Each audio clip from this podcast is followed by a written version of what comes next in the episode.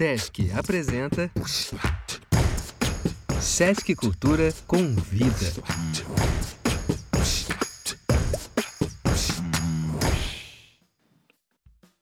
Cigarra Baiana, o avesso do avesso do avesso da arte. É um podcast que traz a visão de uma produtora e gestora cultural, a perspectiva de quem atua nos bastidores da cena artística. Esse programa traz a percepção, muitas vezes invisibilizada, das profissionais que atuam além do palco. Este podcast é uma realização da Dimente Produções Culturais, que realiza diversos projetos com destaque para o IC Encontro de Artes e o Toca Salvador, dois festivais com ênfase na produção contemporânea e na música autoral brasileira.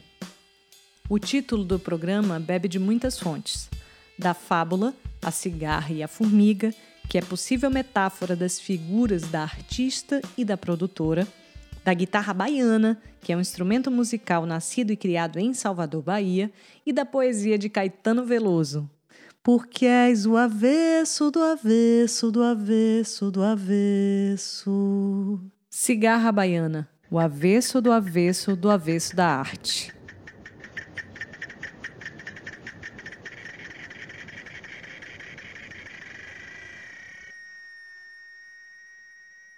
Olá, pessoal. Eu me chamo Ellen Mello e tenho uma notícia para dar para vocês. Eu não sou artista. Peraí, deixa eu começar de novo, de outro jeito. Olá, meu nome é Ellen Mello, sou baiana, mãe, mulher e formiga. Ou melhor, produtora e gestora cultural. Trago notícias de um ponto de vista que quase nunca está em cena. Sim, precisamos falar sobre os bastidores mais especificamente sobre essa profissional que, como eu, trabalha antes, durante e depois de um evento cultural acontecer e muitas vezes é alvo de uma série de ruídos. Vamos começar essa história com uma fábula. Quase todo mundo já ouviu falar sobre a fábula da cigarra e da formiga. Bem, são muitas as versões dessa história, desde que La Fontaine contou pela primeira vez lá no século XVII, mas, no geral, o que temos? Temos, de um lado, uma formiga pragmática e previdente, trabalhando durante o verão para acumular provisões em seu formigueiro para o rigoroso inverno.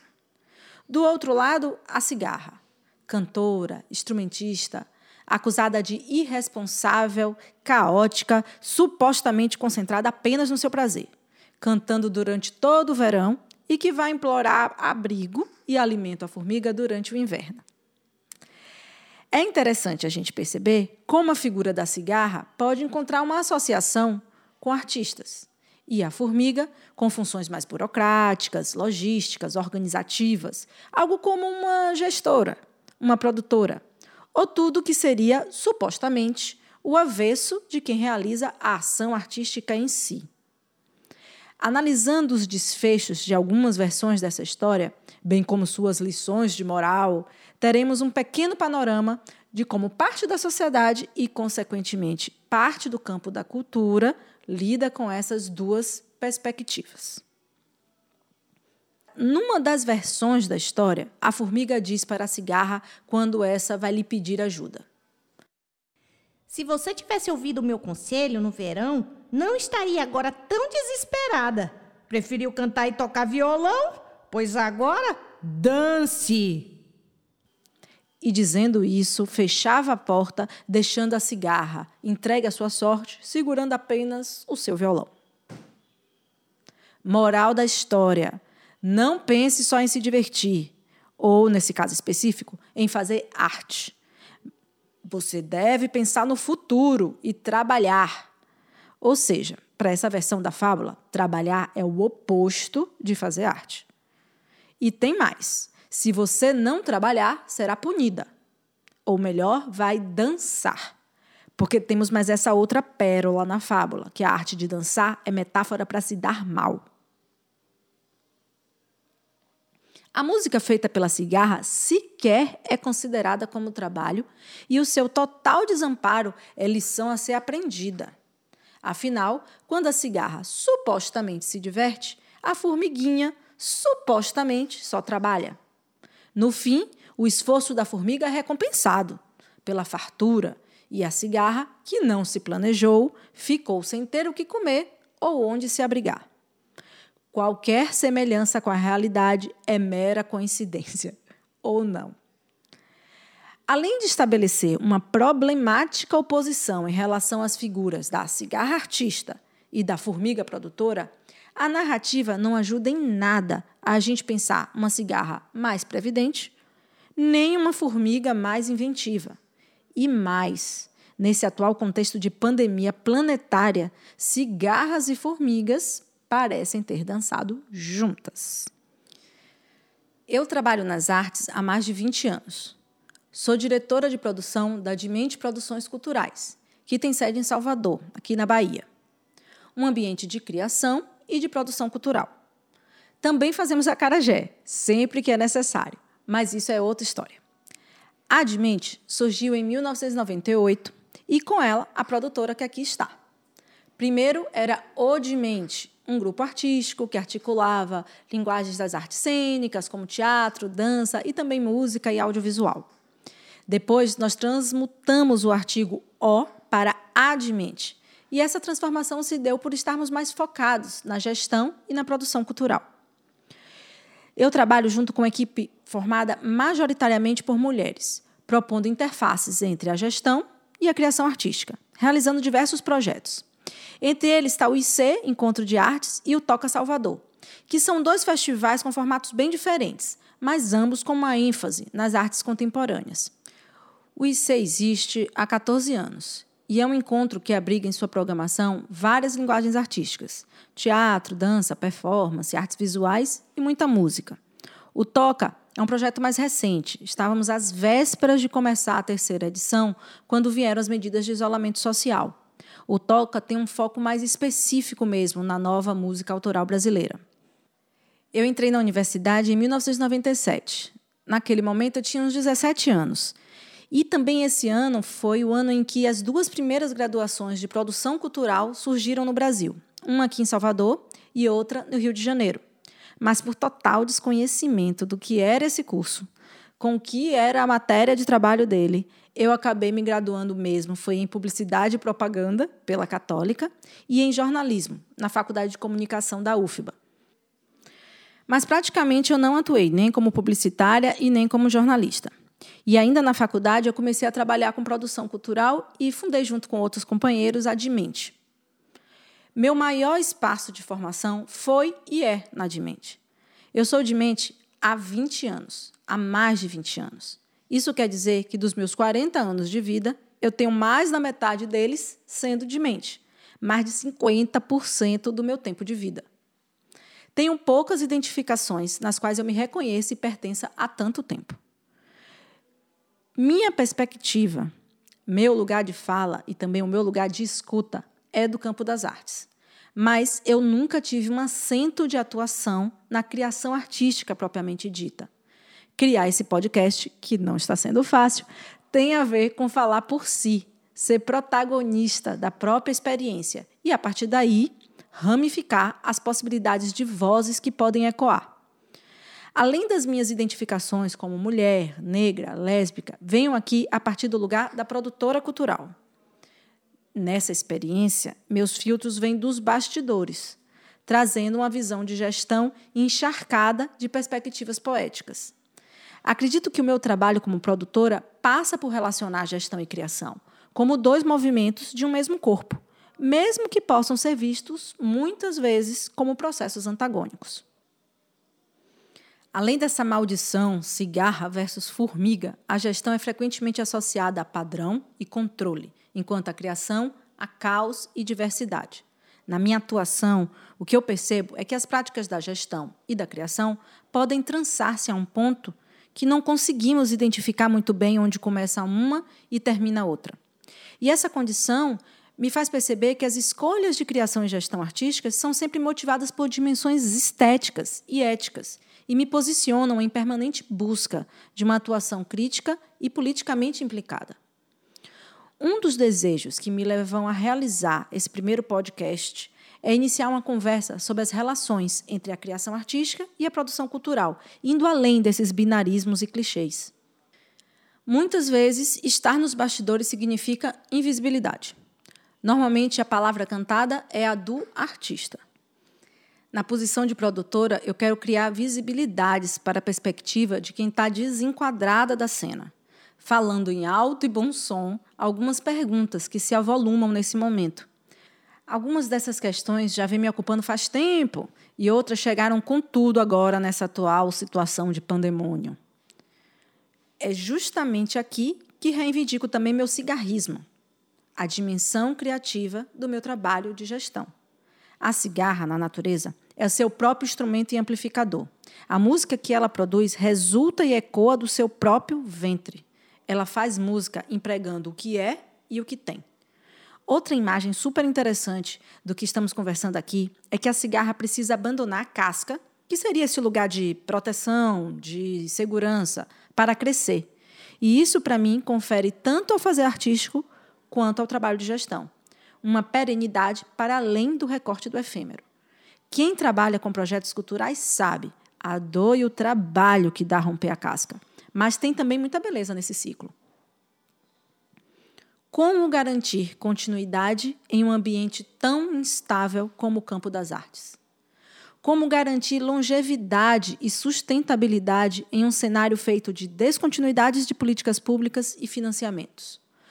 Como pensar um projeto a longo prazo se as ferramentas de financiamento da cultura mais comuns, como editais, leis de incentivo, funcionam em uma lógica de projeto pontual, com princípio, meio e fim? Nesse contexto de fragilidade socioeconômica, as profissionais da cultura foram uma das primeiras a sentir as suas vulnerabilidades. A cultura está na centralidade de muitos processos políticos econômicos, gerando inclusive renda e empregos mas não podemos restringir a esses medidores objetivos a sua importância. Como podemos pensar em políticas de reconstrução? Como o campo das artes pode ser pensado além dos artistas, abarcando profissionais de toda a cadeia, técnicas, holds, contrarregras, iluminadoras, bilheteiras, produtoras, entre tantas outras funções? Eu li uma matéria hoje que a manchete era assim: Shows só voltarão a acontecer no segundo semestre de 2021. E a matéria ela terminava. Mas os artistas já encontraram nova forma de fazer shows, por meio das lives e transmissões ao vivo. Jura? Será mesmo que essa é a solução para a sobrevivência de toda a diversidade dos agentes do nosso setor? Fazer lives ao vivo? São muitas as perguntas que precisam ser feitas na direção de alternativas que não só resolvam o nosso problema imediato, mas que estruturem um futuro ainda tão incerto, de um jeito mais fortalecedor do que isso. Será que a pandemia pode nos aproximar, cigarras e formigas, na criação desses novos caminhos? Mesmo que eu saiba que eu não estou falando e perguntando por todas as profissionais da área de produção, porque definitivamente eu não estou interessado em um ponto de vista universal e nem acredito que alguém pode falar por todos e representar a todos, é fundamental, como a gente diz na música, abrir vozes para realizar essa conversa de um jeito mais polifônico, encarando inclusive as contradições e as tensões que certamente vão vir nesse processo. Somos precárias, trabalhamos em situações adversas e instáveis desde sempre. Tem dois conceitos da área de gestão que eu gosto muito e eu estou utilizando eles no meu mestrado sobre festivais que está em andamento. Um deles é o conceito da improvisação organizacional e o outro é o da estética da imperfeição. Eles dois andam juntos, de mãos dadas. Pensadores contemporâneos da área da administração e da gestão, a exemplo de Calvaic, Miguel Pinicunha, têm trazido o termo improvisação organizacional como algo valioso para o crescimento, renovação, criatividade dentro de empresas de diversos segmentos. Fazendo uma revisão de como o termo improvisação é reconhecido pelo senso comum historicamente, percebemos como ele é carregado de preconceitos. O discurso do senso comum sobre a improvisação coleciona termos como as pressas, irresponsabilidade, remendo, imperícia, que muito colaboram na estabilização de uma prática da gestão que é normativa e regulatória. A requalificação desse termo é trazida por esses autores tendo a arte como motivador de novas abordagens. Recorrendo mais uma vez ao senso comum, porque eu acredito do que muito que é afirmado, reafirmado e retratado de inúmeras formas em nosso cotidiano acaba constituindo muito da nossa subjetividade. A primeira imagem que vem à cabeça quando pensamos em improvisação nas artes é aquela do ator em cena que tem um branco, esquece o texto e precisa improvisar para salvar a peça e voltar correndo para o texto original. Mas a improvisação nas artes já alcançou muitos outros lugares que não só dessa imagem de estar em apuros, com outros entendimentos e práticas muito mais complexos associados a ela. Sair desse lugar do erro e virar a própria matéria de construção da obra é algo já muito praticado em diversos contextos artísticos. E o maior ícone das linguagens artísticas em que isso acontece é o jazz, que chega a se confundir ele mesmo com a própria improvisação em si.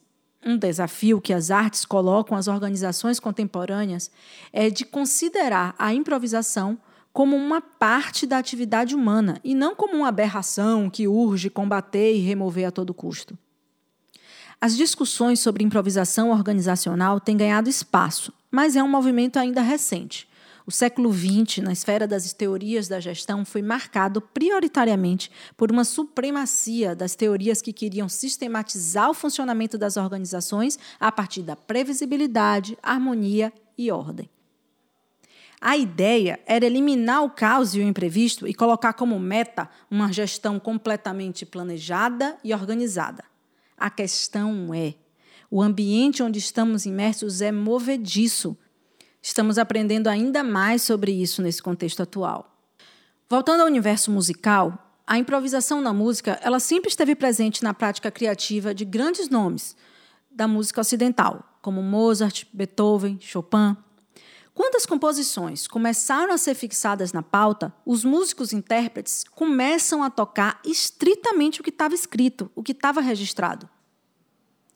Dois fatores são apontados como responsáveis pela perda de espaço e valor da improvisação na música clássica: a noção do compositor gênio e o surgimento do copyright. Não havia mais espaço para improvisação por parte dos solistas e as pautas tinham os direitos do autor protegidos. Do intérprete só se esperava agora a perfeita execução da obra. Se pensarmos numa orquestra, Existe o compositor, gênio, líder, o maestro capataz e os músicos operários. Nesse caso, a semelhança com uma organização burocrática definitivamente não é uma mera coincidência, onde muitas vezes se restringe a gestão e a prática ao comando e ao controle. Ao músico era exigida a melhor técnica, o nível mais sofisticado de domínio do seu único instrumento. Assim, a improvisação herdou toda a carga subjetiva e emocional, e as partituras ficaram com as chancelas de objetividade e racionalidade. Uma das maiores características do jazz é a improvisação, que pressupõe que os músicos atuem sem o benefício da música escrita em partitura e faz com que cada um dos integrantes da banda atue também como solista, buscando virtuosismo tanto na criação quanto na interpretação do tema. Ou seja, temos uma situação oposta entre as horas e os meses de composição e ensaios em busca da composição e execução perfeitas, em comparação aos milésimos de segundo entre as notas tocadas, irreversíveis e em frente ao seu público na improvisação. Mas é importante perceber que descartar composições feitas não é garantia de não se cair em um conjunto de clichês e maneirismos. Ou seja, descartar composições feitas também não é garantia para que se coloque de fato em posição de risco e superação. Apreciar o jazz passa por celebrar tanto o seu produto final como a forma de trabalhar desses artistas e o modo como ele é produzido. Envolve necessariamente entender e vivenciar o mundo a partir da estética da imperfeição aprender a admirar características como multiplicidade, incompletude, acaso, descontinuidade, fragmentação, instabilidade. Para que a improvisação seja considerada na equação, é decisiva a mudança de olhar, para que se saia de uma estética da perfeição para uma estética da imperfeição. Se a estética da imperfeição é de fato assimilada e compartilhada, as pessoas estarão mais dispostas a assumir os riscos associados à improvisação, pois a partir dessa visão vai ser possível uma análise sempre a partir de um contexto, daquilo que era a matéria-prima disponível. Não há nessa perspectiva uma tentativa de descartar e implodir o planejamento, mas ter a possibilidade do erro sempre considerada na equação. Mais do que isso, é preciso ter claro que num processo de improvisação existe um potencial para o erro. Ele é inerente ao processo.